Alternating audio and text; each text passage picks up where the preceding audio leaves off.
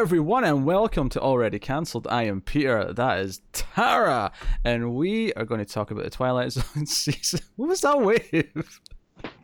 I don't know. I put a bit extra oomph in your voice, uh, oh, not your Yeah. voice, a bit extra oomph in your name, and you gave me this little like 50s wave. Like, what the hell was that? uh, yeah, so we're talking about Twilight Zone, the classic original Twilight Zone. This is season one, episode 26. The title of the episode is Execution, and we're going to have full spoilers for the episode as always. The plot of this one is that a man being hanged in the 1880s is transported to present day 1960 because there's a scientist in 1960 who's built a time device and it snatches him away from the rope, the hangman's noose, and plants him in present day.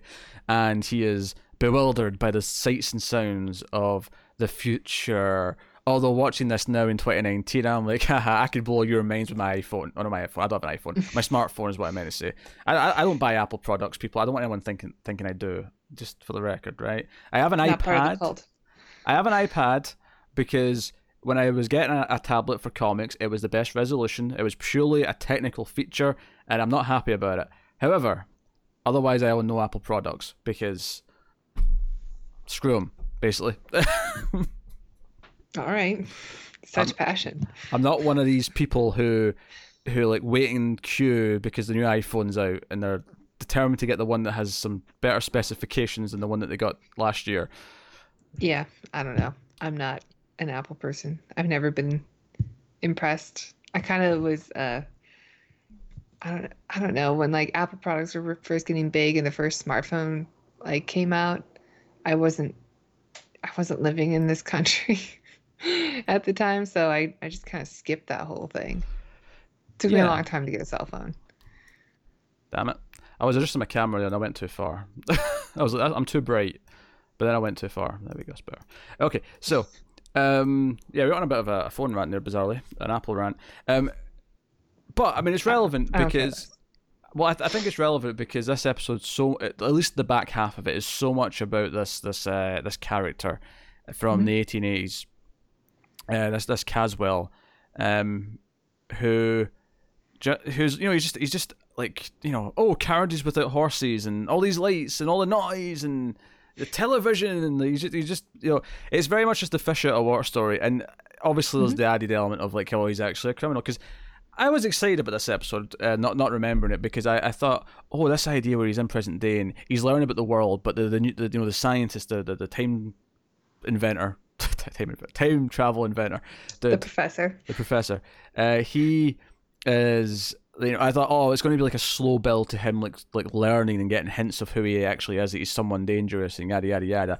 And that's not what happens at all. He he figures it out within seconds, basically. And the episode has a really muddy point to it. And by the end of it, I wasn't really sure what the purpose of the whole thing was. Tara, how did you feel about this episode? I think it's I think it's fine. I think if you didn't have the guy, the actor playing is it Caldwell uh, Caswell. Caswell, then I don't think it would be good. But I think he's really good. He's So no, he's okay. I He- sort of enjoyed watching him. he's very um, animated. Yeah, he's really good at it. Uh, but yeah, you're right. Very expressive, very animated. He does come off as evil, but not in like a mustache twirly way. Mm-hmm. um and you know he i like his reactions to everything but um for the most part yeah i don't really know what the point was um i was thinking maybe the point is kind of like jurassic park where just because you can create something doesn't mean you should because there's unintended consequences to that I believe the line and of dialogue. to play god Yeah, I believe the line of dialogue you're looking for specifically is you were too too preoccupied whether or not you could that you never stopped to think if you should. you should yes Yeah. thank you goldblum Okay. Well, I'm more of a, Um, I'm more of a Hammond. You see. Uh, hello, John. Hello, John. Hello, John. Welcome to Jurassic Park. Okay. Um, well done Nailed well, I sound like, I sound like Hammond to people who aren't Scottish. To other Scottish people, I don't sound like Hammond. I sound different. I sound Shoot, far I didn't even realize that he was a Scottish actor until you did an impression of him. Like, wow, that's really good. well, what was that? I didn't do an impression. I just said some of his lines, and you were like, "It's an impression." I was like, "No, it's not. I'm just saying the lines." Oh, Mind dear. blown. But yeah, I, I don't know. The episode is okay. Like It's not terrible. Like- it's like, just okay. yeah, it's not terrible. I think it kind of falls into this really middle of the road territory because I think for me, I'm just really disappointed that it was because I like when I heard the description uh, last week. You know, between what Serling said and then be- reading the actual little blurb on IMDb, I got excited about the the character sort of piece of it. You know, the the, the back and forth. But the professor is is knocked out after like one little monologue, and he's just gone. for the rest of the episode, he's not a big part of it at all, and it's just it's just this criminal from from eighteen put all those coconuts away. But I guess he had to use them to make the time machine. Was that a joke because he's from Gilligan's Island? You've never watched Gilligan's Island. I have never watched Gilligan's Island. Is is that. TV expert.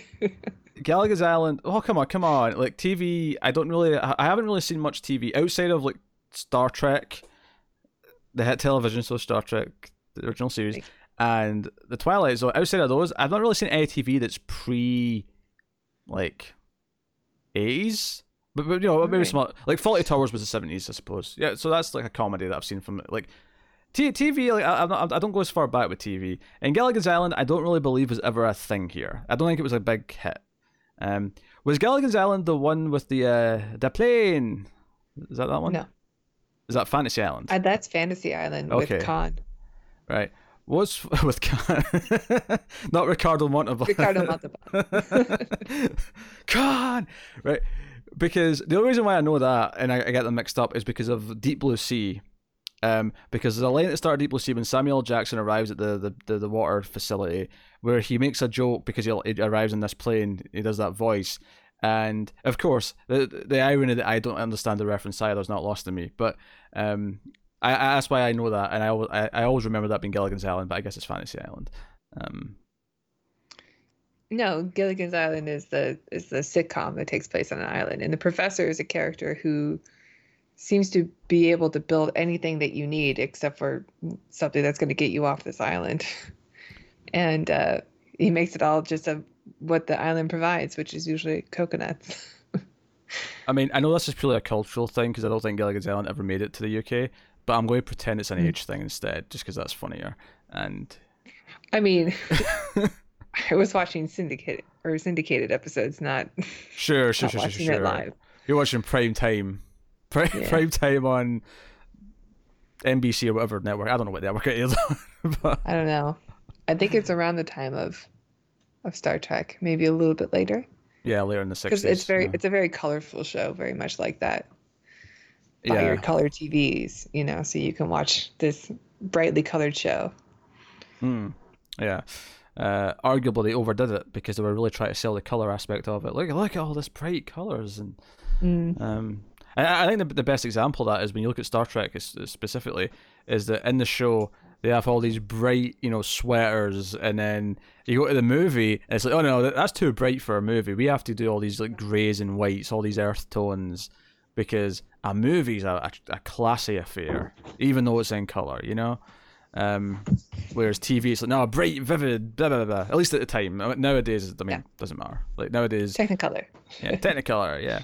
Um, so yeah, the episode starts with this this guy uh, Caswell being hanged, and he is, he- you know, they're, they're just in a tree. They've got a horse, and it, we find out that he shot someone in the back, and he tries to play it off like he's like, oh, I wouldn't do it again. I'd ask him out for a drink. He's like, you shot him in the back. You- It wasn't. This wasn't like a friendly dispute that got out of hand. This was you shot him in the back when he wasn't looking.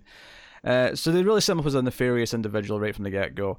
But of course, when they hang him, he he teleports out of there and arrives in the pod in 1960. And you know, the, the professor tries to help him get acquainted, but when he's not there, he's maybe off having a nap. We get like a whole monologue into a, a, a tape recorder where the professor's like talking about, I brought someone from 1880 and he is a ruffian. i love that you went on this rant about how much you don't understand or don't know gilligan's island but you're still referring to him as the professor Oh, because that's what he's credited it as. No, no, context. no. He's credited as the professor. He's Professor Matt Mannion okay on IMDb. It says Professor. God damn it! you started it. all right that's just what he's called in gilligan's island too well, this was first. So, up yours, Gilligan's Island. Special, All right. Unless your first name is. Vince. If you're Vince Gilligan, then I worship the ground you walk on and keep making more TV. Thank you very much. Uh,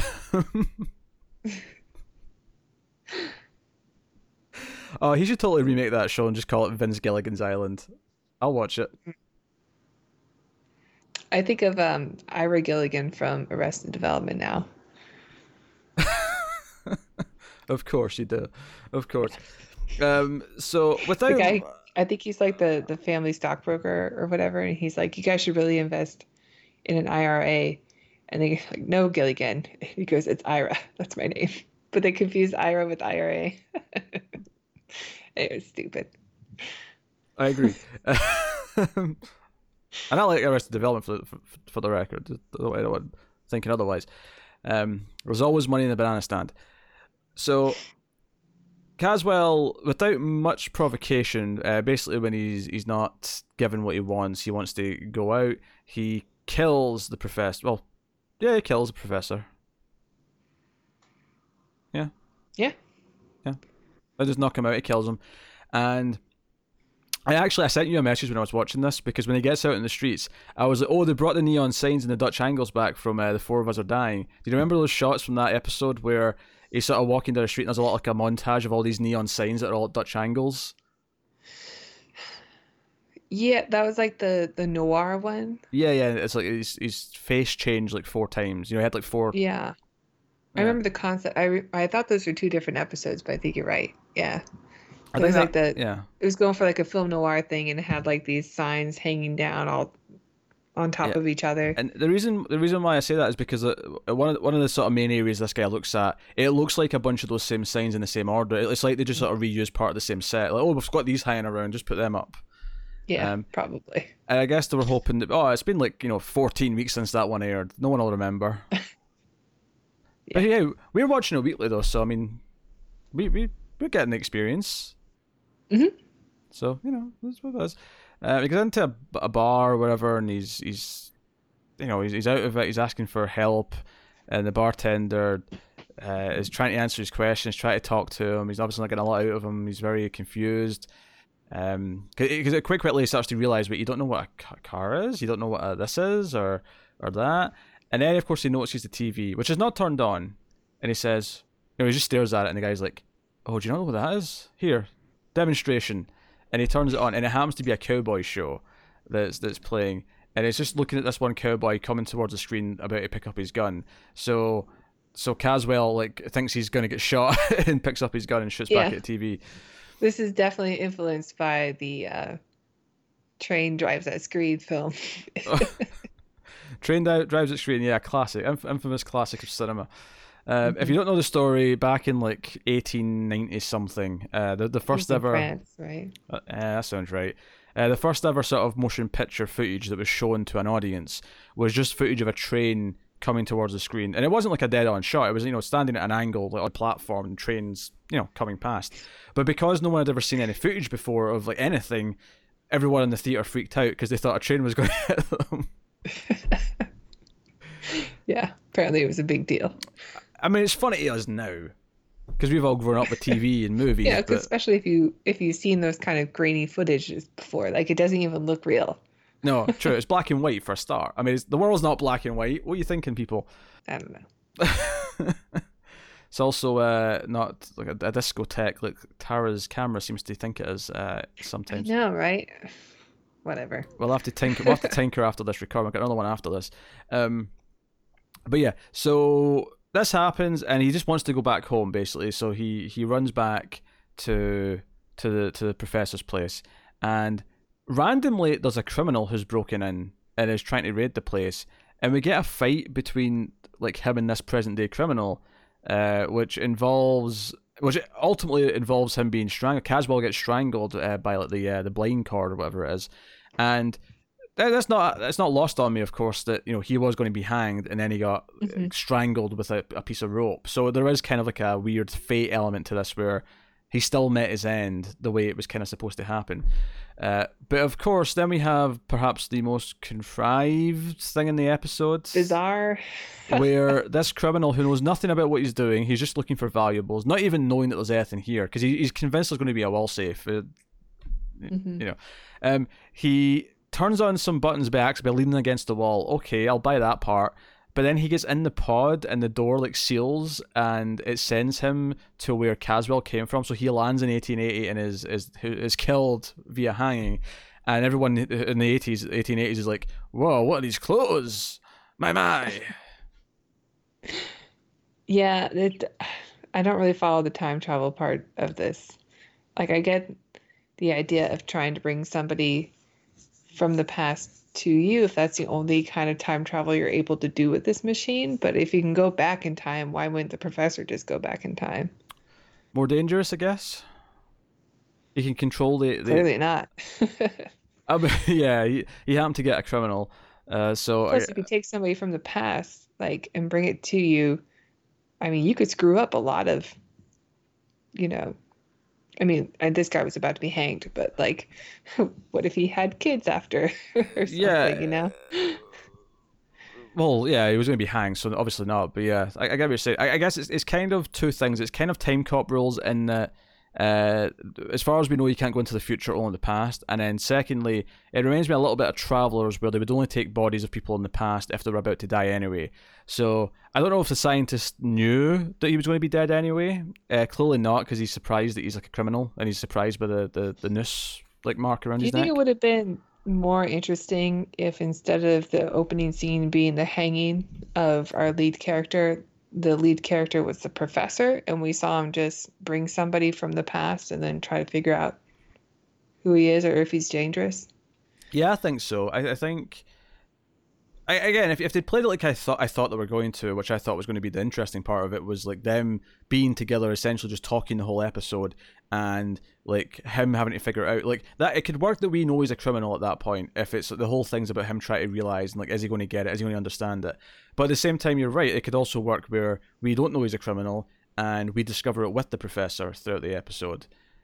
hmm Um, because the second half of the episode, well, a lot of the stuff where he's reacting to things are kind of fun, it just kind of feels like there's not much of a story to it. It just kind of, it's just, No, he just gets angry. I mean, I hate music of today, and so I guess I get it, you know.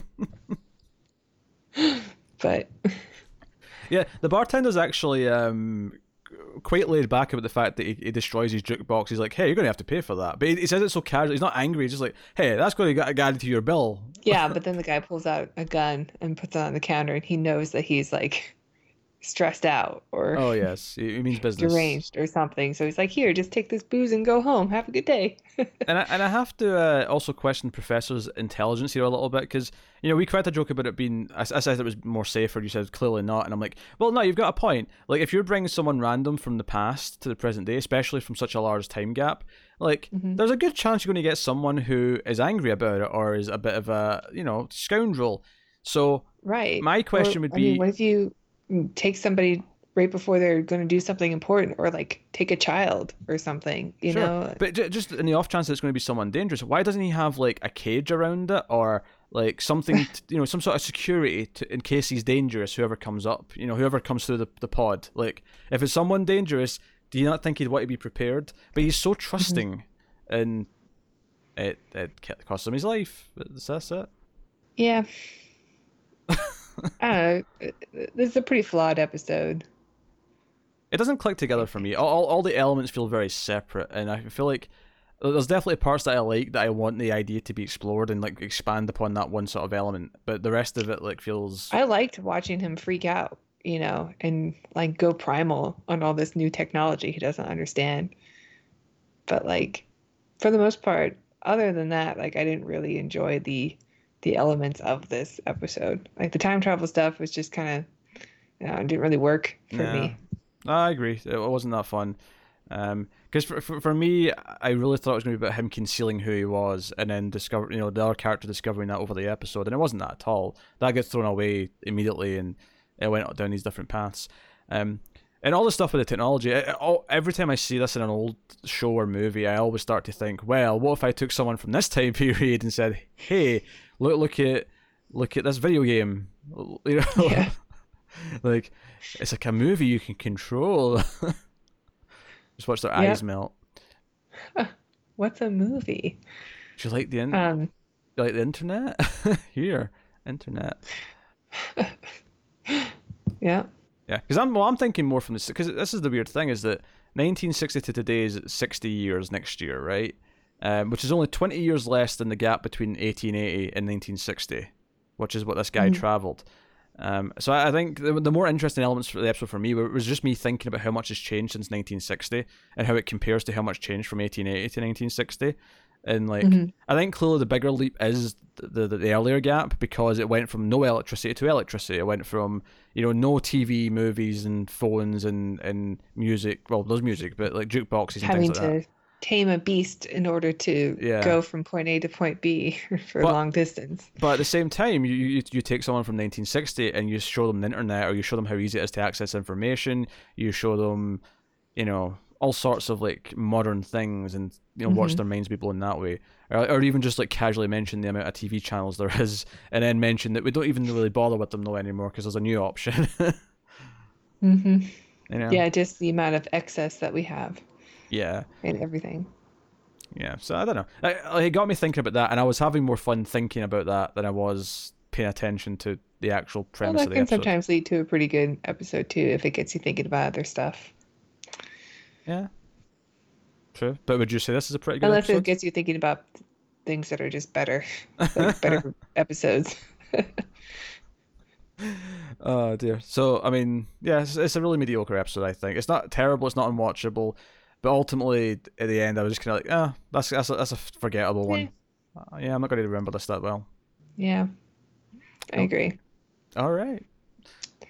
There we go. So Serling at the end tells us about uh, next episode, episode twenty-seven, which is called "The Big Tall Wish," and yeah, it's just a, about a kid having this this wish. Um, uh, here's the description: IMDb. Uh, an aging boxer finds himself the winner of a match he thought he'd lost, the result of a six-year-old's uh, fran- frantic wish. But can a world-weary, embittered man still believe in miracles, or will he turn his back on it? I don't Interesting. know. I don't know what to expect from this. Yeah, I mean, the- Um, although the average rating on IMDb gives me a, gives me an idea, but oh, uh oh. it's not high. I'm just going to say that it's not high. Um, it does feel very different to other types of Twilight Zone episode. It feels a lot. It feels like it's going to be going for heartwarming, and not that every episode's been more bleak because they've not all been, but um, this definitely. Well, I mean, we do know of another episode that's going to come up eventually about a boy who wishes for things that that's is true. horrifying. That's true, and I remember that episode because that episode was really great. so, we'll I, I remember the episode because it was in the Twilight Zone movie also. Ah, I've never seen the movie. I I get I guess that's will. yeah I guess that's what we're building up to at the end of all this. That's the that's the finale. Oh, did the movie come well, before I mean, eh, I think it would be a good Screams. A good Screams? Screams After Midnight. No, it has to be us. We've done the whole show. All right. Well, I'm. I don't know if it has to, but I think it does. maybe- it would make more sense for you to review it after you've watched the show because the the movie takes yeah. from the different like three different episodes and puts them into it. I think it takes two two or three from the show and then it has like one or two original ones. I feel like um, the opening is really good though. The opening's scary. I feel like because I think the movie came before the '80s show, right? I want to say yes. I think yeah, because I think the movie's right at the start of the '80s. So I feel I feel like this this, this the finale to the original show is uh doing the movie. So let us know what you think in the comments below about the episode. You can uh, like and subscribe and all the all the usual stuff. Um, you can of course support us financially. Tara, how can they do that? Uh, you can check out our Patreon page. It's patreon.com slash mildfuzztv. You can donate as low as a dollar per month. That dollar gets you bonus episodes of our show, The Ace, the science fiction movie show that we do, and uh, bonus episodes for Screams After Midnight, which we mentioned, and uh, other cool stuff. So check it out. Tara did that entire thing while fighting with her cat. That was uh No, I'm not fighting. I'm loving on my kitty. Plus, I'm trying to keep him from going to the door. Yes. Um, you can, of course, also support us by uh, rating the audio podcast feed. If you listen to the audio version, give us five stars on there. Helps us out a lot. Lets more people find it via recommendations and search results and things like that. Uh, so, yeah, thank you very much uh, for joining us. Uh, keep watching The Twilight Zone uh, and keep watching all TV in The Twilight Zone. nice.